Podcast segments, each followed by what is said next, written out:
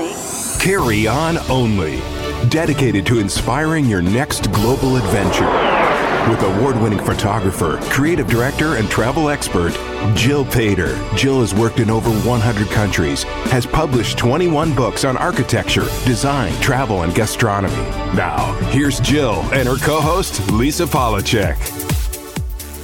Today, Jill is going to take us to Iceland, what I, from what I understand, a very photogenic country. It absolutely is. How did it get on your radar? It had been on my radar. Actually, everywhere's on my radar, but it had it had been on my radar for a long time. And the nice thing about Iceland is that there's so many flights from the U.S. to Europe that have layover options in Iceland, and so there's lots of opportunity to go as a part of your flight home if that's if that's of interest to you. Oh, that's very clever. Yes.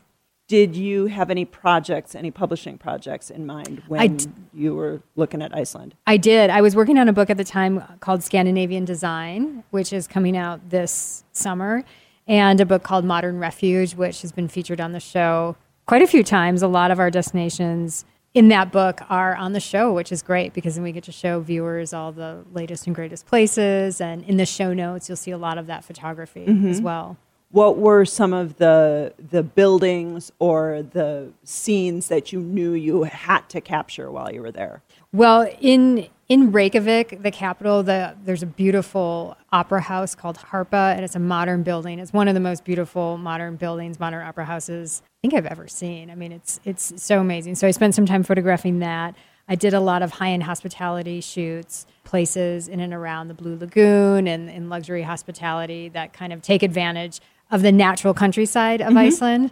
And it's on a lot of people's lists right now. And so I'm excited that we're, we're featuring it on the show. Right. Why is it on so many people's lists? What what are, or, and what were the things that you were going very well expecting to see? I think it's on so many people's lists just because of really nature lovers. Mm-hmm. It's such a beautiful island. There's so much to see there. People love, you know, what, and what's nice about Iceland is they have tourism so queued up for people coming through. So they're very used to travelers coming for a couple of days, for three night stays, for longer stays. And so it's very easy once you get there to kind of do the exact things you want to do. I mean, Some of mm-hmm. the top, probably the most popular things to do are going on Northern Lights tours in the winter, going to the Blue Lagoon, visiting, expediting the South Coast, the glacier trekking. So much to, really so much to do and see.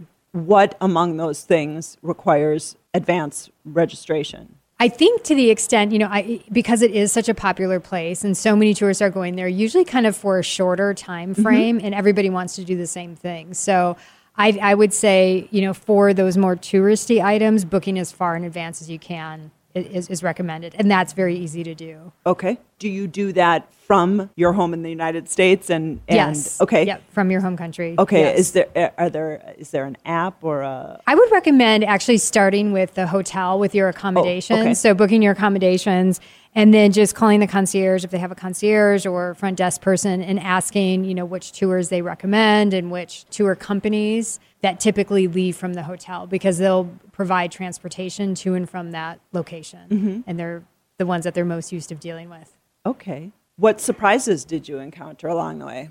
I, I just think, you know, being there, exploring the South Coast was so beautiful. People in Iceland are so friendly and so helpful. There was not really like a major, major surprise. I mean, a lot of the things we've kind of seen, but I was lucky enough to get out on a Northern Lights tour and see the Northern Lights, which was a big bucket list item. So that was great. Um, I think just the the beauty, the natural beauty of the country. I mean, it doesn't matter how many photos you see sometimes of a place, but when you're actually there and you're surrounded by it, it's um, it's pretty profound. Wow. You mentioned the Northern Lights. That I believe is a seasonal thing. Yes, right? and that's more in um, that would be more in the winter time. But the best time, generally, the best time of year to visit Iceland is June through August. Okay. I think I was there in February or March. While you're there, how are you getting around? Is it is it a walkable place? If you're staying in central Reykjavik, the, Yep. it, it's walk- walkable. But for a lot of the tours and other things you're going to be doing, you're going to be using transportation, which is usually booked in w- with a tour or hiring a, a taxi and a driver. Okay. And uh, is there any um, distinctive cuisine, or uh, is is food a a priority? It is. It, it's quite expensive in Oh. Iceland in general, you know, more Yeah. than other countries that we've featured on the show. It's a little less budget friendly, but definitely amazing food, amazing restaurants. Uh, being an island, of course, seafood, great seafood, great, um, w- wonderful fish dishes.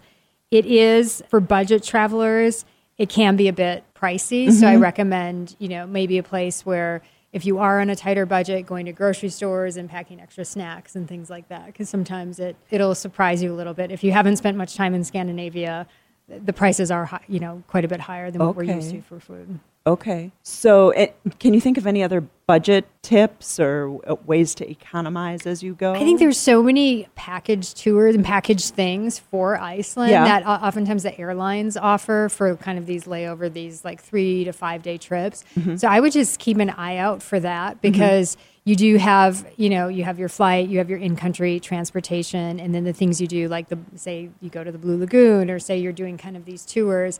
It's nice if they can be, if they're packaged in and you have an, a, you'll have a greater understanding of what your overall budget's going to be for the trip, and that'll help you manage your costs a little bit. Okay. Um, can you tell me a little about the Blue Lagoon? Yes. Uh, so Iceland, there's geothermal lagoons all throughout the country, and they're just they're most of them are, are publicly accessible. The Blue Lagoon is probably the most famous. Um, so you go and you buy. Um, they have transportation to and from most of the hotels in the tourist area, and you go and you can buy a day pass, or you can stay overnight there. There's accommodations nearby at a hotel called the Silica Hotel. Often people will go there for wellness travel, like they'll actually go and stay for a couple of days and you know enjoy the geothermal lagoon as part of their healing treatments. Um, but the, the majority of tourists go to the Blue Lagoon. You kind of go in; it's a day pass, so it's just it's a natural spa. You go in and soak in the waters, and you can get massages and all different types of treatments. Uh, so it's a great way to great way to relax. It is one of the busiest and probably most popular. So if you were trying to avoid tourists, I'd recommend just doing a little bit of research on possible other places you could go. Okay. Is Iceland in general a, a comfortable place to travel solo? I know that a lot of a lot of times that's your style. Yes, absolutely. Mm-hmm. Absolutely. You see people in, you know, you see everybody from families to couples to solo travelers, adventure travelers. It's a very easy place to travel. It's very tourist friendly and it's incredibly safe. Very good. What kind of things are in your suitcase? So, depending on the time of year, definitely extra layers. Like that part of the world tends to be a little bit humid, even when it's when it's cold. I mean, the name ice is in Yeah, it's exactly. right in there. Exactly. It's in there. So I always love trying to find the lowest density clothing. So like the lightest packable down jackets. Mm-hmm. And I mean, I, I wear a down jacket in summer. So that gives you a little idea. But I, having packable clothing and packable layers. Okay. So scarves, you know, wool, light wool layers, um, tops, and then uh, packable down jacket. I always recommend. Even kind of in the shoulder season, it can get quite cool at night. And then always, we always recommend very comfortable walking shoes. If you're going to hire in restaurants at night, it is it is going to be dressier. But I think a lot of people going to Iceland really aren't there for so much the foodie scene.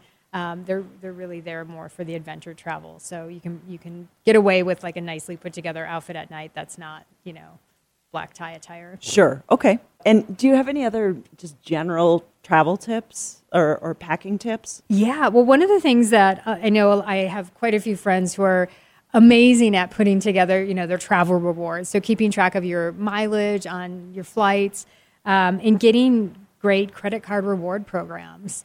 So, so many credit card companies now and banks have specific travel cards that offer no transaction fees on international travel, which is a big thing because those add up.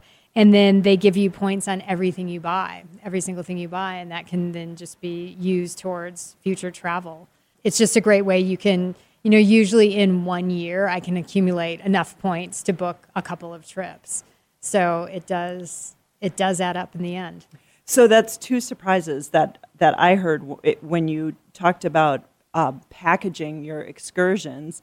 I and that that was a good way to budget, and it worked out in your favor. I did not realize that um, packaging them, uh, or, you know, uh, grouping them would be more affordable. I thought maybe there would be a premium on those, and then also that that travel rewards on credit cards like they actually work. You're someone They who's do. making it work. They do. excellent. To me, it's like you got to figure out how to speak their language and how to run through the maze. Right. To yeah. get what you want, but it you works. know, the things with most travel rewards program is they're not. You just have to kind of learn how to use them because obviously they want you to get the credit card, but they don't necessarily want you to use, you know, they're not as motivated to help you use the points. Uh-huh. So as soon as you learn that system and just are kind of aware of it, you can take advantage of it. Okay. But Chase and Bank of America both have great travel reward credit cards. Oh, great. And, and I have people that just charge everything. I mean, they charge the rent, they charge the utilities, and that all goes toward travel points. All right, pro tip. Yeah. Thank you. Well, uh, it's been great hearing about Iceland. Thanks for sharing your experience with us. And um, we're going to wrap it up for today, but please do join us again next month for the next episode of Jill Paider's Carry On Only. Carry on only. Thanks for listening to Carry On Only, dedicated to inspiring your next global adventure. Listen to Jill take you around the world in style, live every week right here or 24 7 on demand at starworldwidenetworks.com. Please remember to like, subscribe, and share. For immediate access to Jill's destination guides, blog, and show notes, please visit jillpaider.com and follow her on Instagram at Jill Paider.